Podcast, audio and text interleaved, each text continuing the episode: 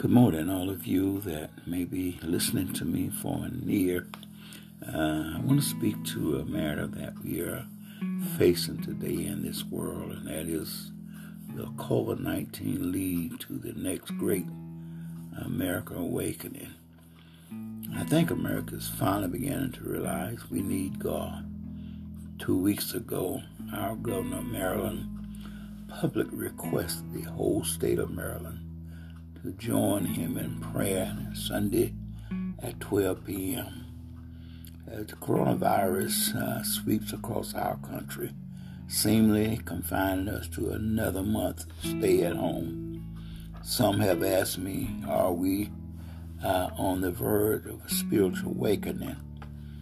My answer was to them that there is some hopeful sign that that's what's happening. In many ways, we are now doing the very thing we should have been doing all along. That's spending time with our families, sharing meals, talking to our neighbors, helping one another in a time that we are in now. There are some distillers, these are the booze producers, who are stepping in and producing hand sanitizer instead of booze. It reminds me of the verse that says in the book of Isaiah, chapter 2, verse 3 through 5, reading from the New International Version. Number 3 said, People, my, many people will come and say, Come, let us go up to the mountain of the Lord, to the temple of the God of Jacob. He will teach us his ways, so that we may walk in his path. The law will go out from Zion, the word of the Lord from Jerusalem. He will judge between the nations and will settle disputes for many people. They will beat their swords into plowshares and their spears into pruning hooks. Nations will not take up sword against nation, nor will they train for war anymore. Come, descendants of Jacob, let us walk in the light of the Lord. My friend, the sword represents destruction in any way you look at it, while plowshares represent life. A plowshare is a steel blade uh, that cuts the top layer of soil.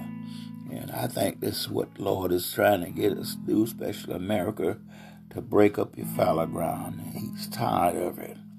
I also have heard good news on several medias, and it says that there have been less abortions are being performed. Crime rates in some parts of the country have plummeted since the stay at home orders were issued. Y'all know, uh, if you don't know, I'm here to tell you, or here to inform you that right here in Baltimore City, we don't hear of as many shootings as we did a few months ago. There were four or five shootings every day, sometimes four or five shootings within one hour. And uh, we don't hear that uh, much now since uh, the stay at home orders um, been issued. These are all good things, but then there's the uh, unthinkable tragedy of people dying every day from COVID 19. It is this very thing, the fear of death, the acknowledgement of the fragility of life, that has been a wake up call for many.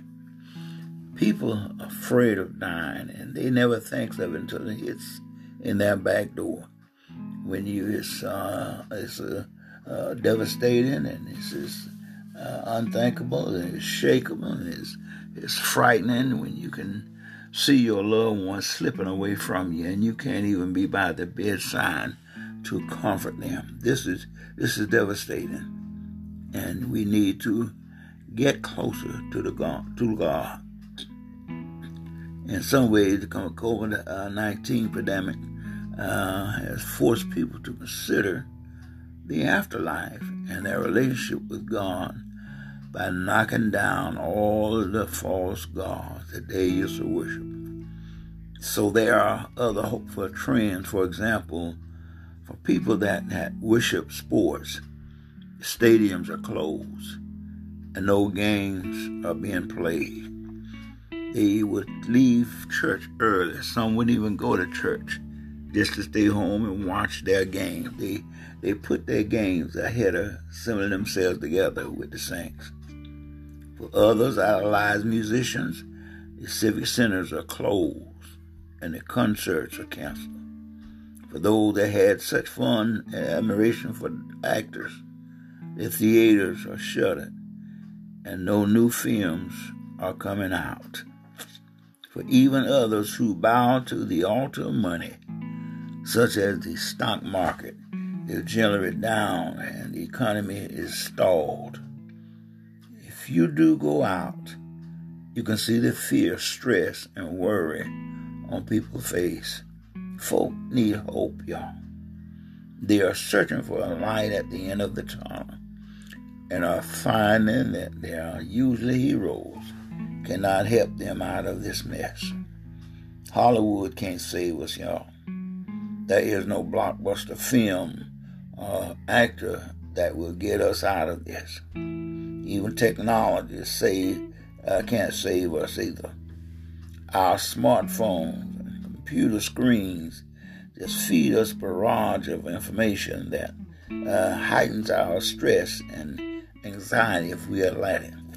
Sometimes I think it's best not even watch TV because some things that they have reported on there have you stressed out, have you uh, frightened and, and headed for fear. I think sometimes we just need to shut it down and, and get on our knees or get our family together and start talking to God. Our lawmakers in, in Washington can't save us from uh, this COVID 19. Hopefully, they will continue to work together and do what they can, but the outcome is outside of their control. I think they finally are beginning to realize they need God. Uh, we uh, got to pray for them as the Bible instructs us to do. Uh, pray for kings and pray for all those in authority. Out of love, I want to make a public announcement to some of our churches who are still holding public service. Please stop. They are engaging, you're engaging your people and the rest of us. They may think that they, they are doing what they are doing is an act of great faith, but I'm here to inform you, in fact, it is an act of selfishness.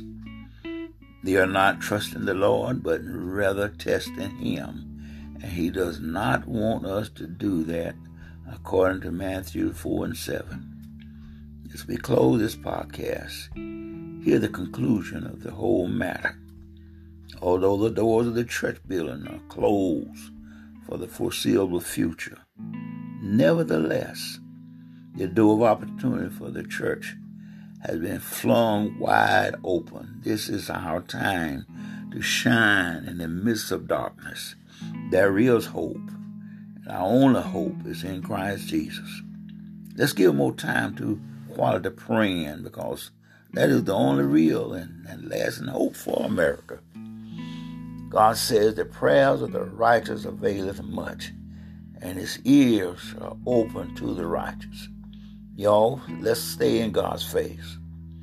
That while we are going through this ordeal, we can lead a quiet and peaceful life. We will get through this crisis. We just don't know how long it's going to take. But we do know this we are not alone.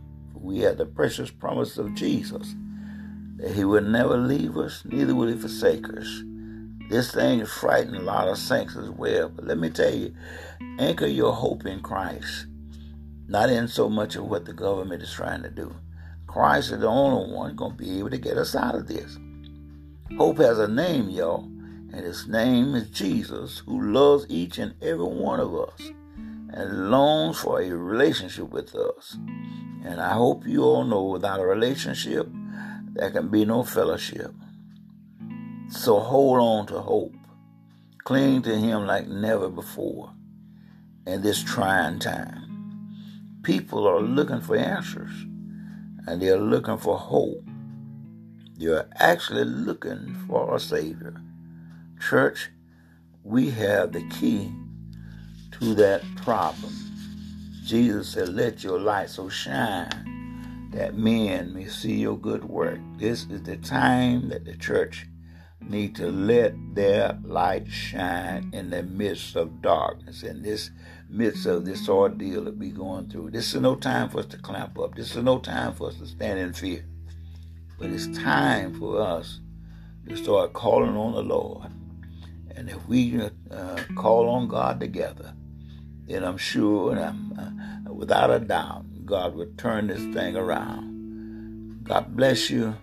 Have a smile on you. I hope that you will take heed to these few words that we are saying to you today to realize that this world is, is in a terrible condition and it's going to take the prayers of the righteous to turn it. God bless you. Have a blessed day. Till the next time, bye bye.